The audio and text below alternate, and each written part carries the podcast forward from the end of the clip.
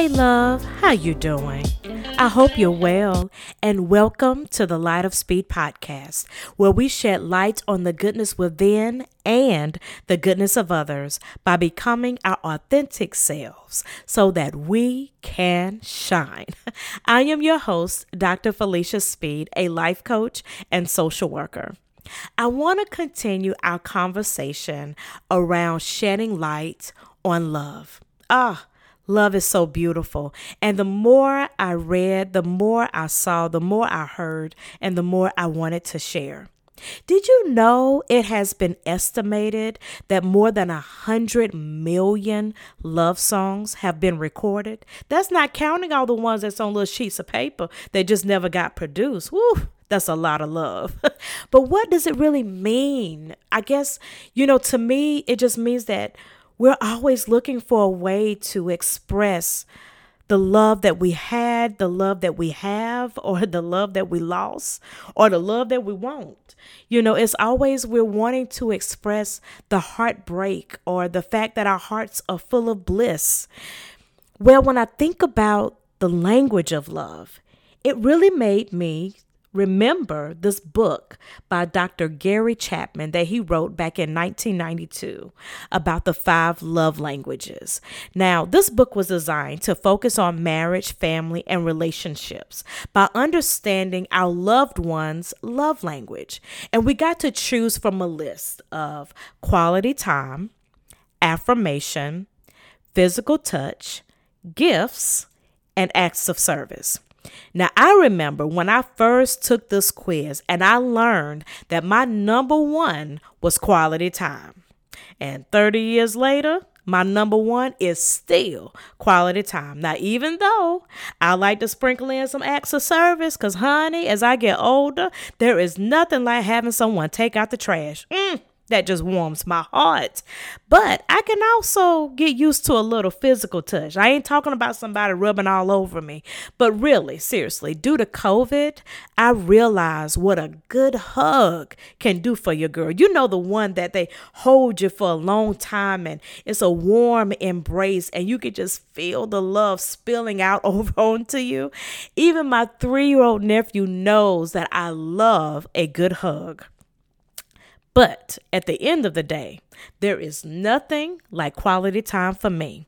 According to Dr. Chapman, quality time is being mentally present when you are with them making plans to explore new places, having uninterrupted time, creating small moments to connect, quality and deep conversation. That is quality time. And you know what? This past week, I was with a good friend and we took a quick trip to Asheville just to ride and look at mountains, not a true destination per se.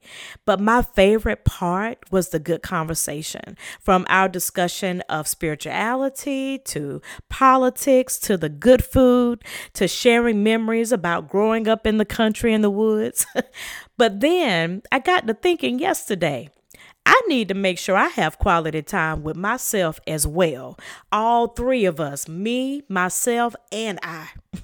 we could use some uninterrupted time with ourselves. So, yesterday, I laid across my bed and I found me a good movie and then I fell asleep in the first five minutes. Now, yes, I missed most of the movie, mm, but that was some good sleep.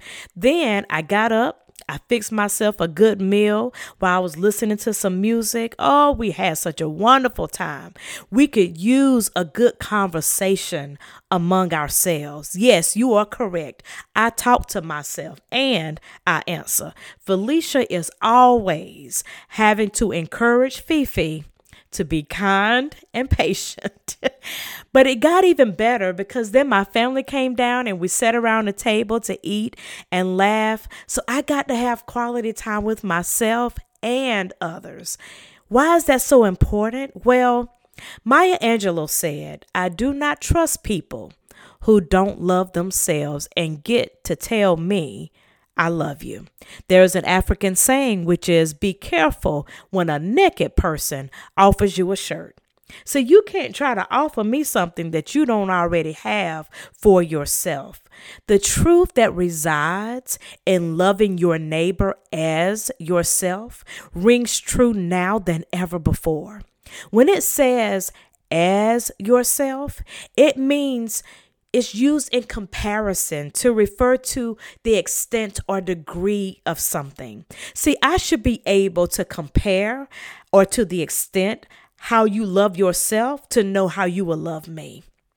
What does that mean? When you value yourself, then I know you're going to value me. Now, I know people are always worried about everybody being narcissistic and selfish, and I get that. To me, even those people don't truly value themselves or know their worth, so then they don't know how to value me. Most people who operate from a sense of selfishness and narcissism work from a place of insecurity. But when you're securing yourself because you know your worth, not that I'm better than anyone, but just because I know what I have been created to do, I know what I have to give, I know the wonderful attributes of myself, and I love that about myself, then I can turn around and see the strength and the attributes in you. So, yes, I need you to be able to love yourself, or don't try to give me a, a shirt when you naked. I need you to clothe yourself and then you can turn around and clothe me. I often say, fill your own cup first and nourish others from the overflow. Now, so what does it really mean to love your neighbor as yourself? That's a question I want you to think about. Are you loving yourself as much as you love your neighbor? Because the more you love yourself, the more you can love your neighbor. Just think about it, and we'll chat after this quick break.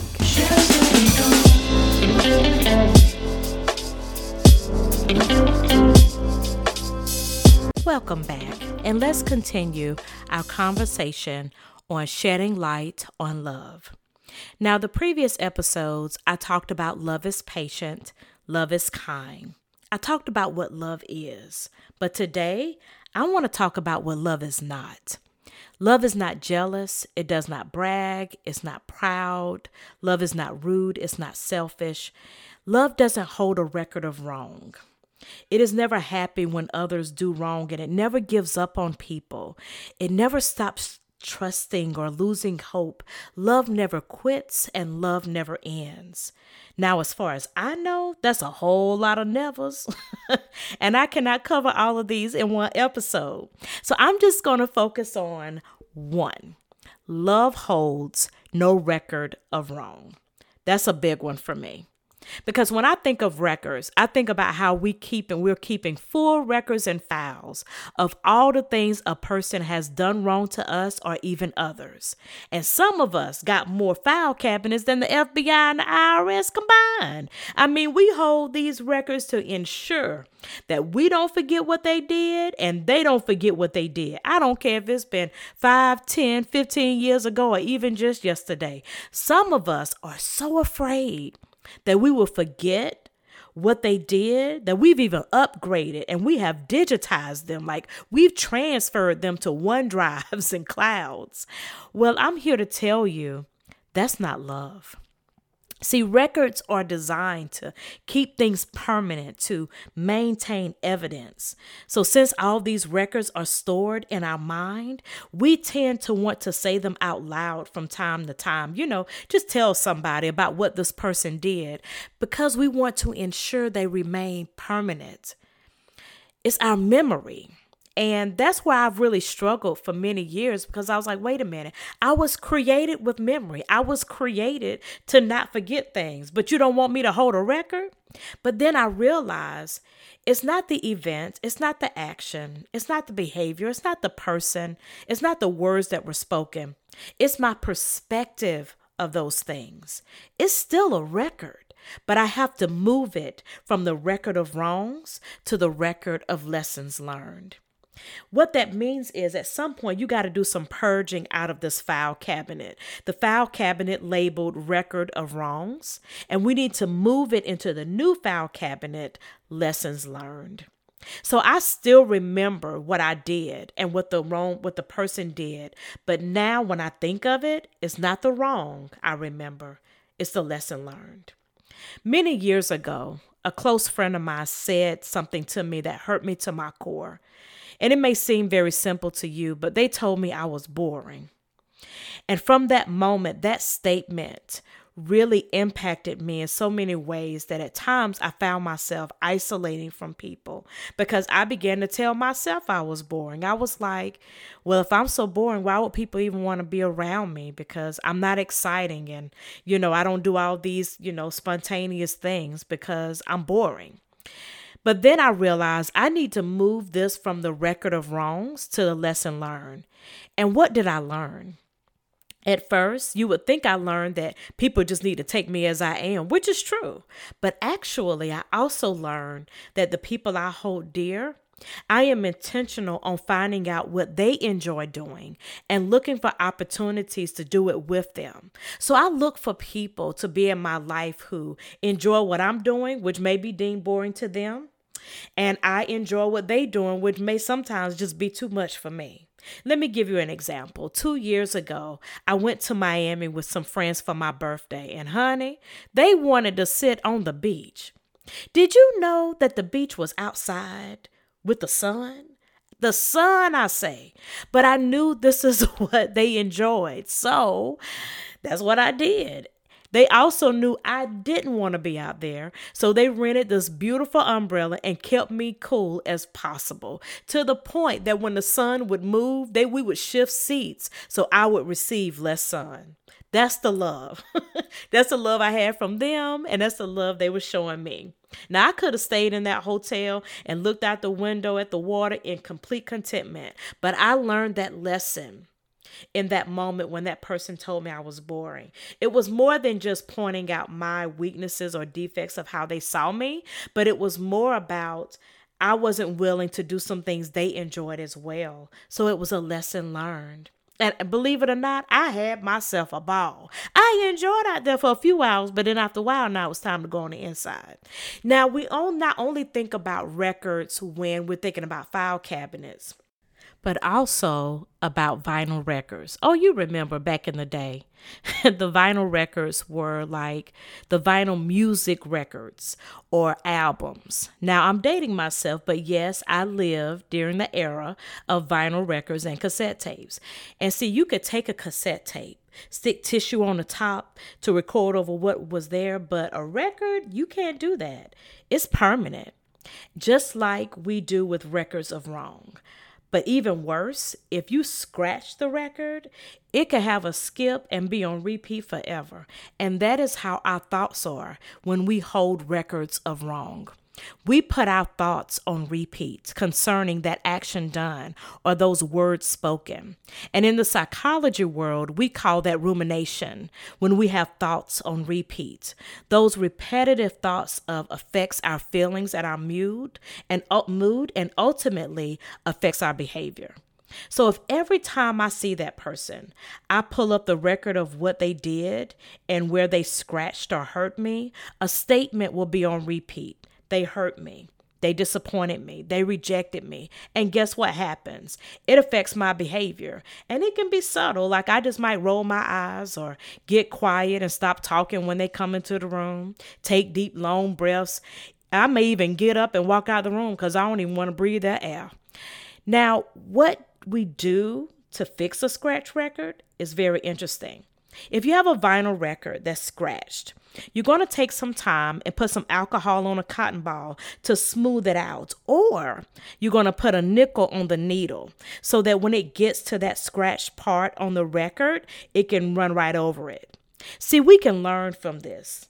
We can let talking it out with a person or writing it out with a person or even getting therapy to be like that cotton ball. Or with the nickel, we can just change the thought again, moving it from the record of wrong to the lesson learned, so that when I see that person, I remember what I was taught, not just what they did.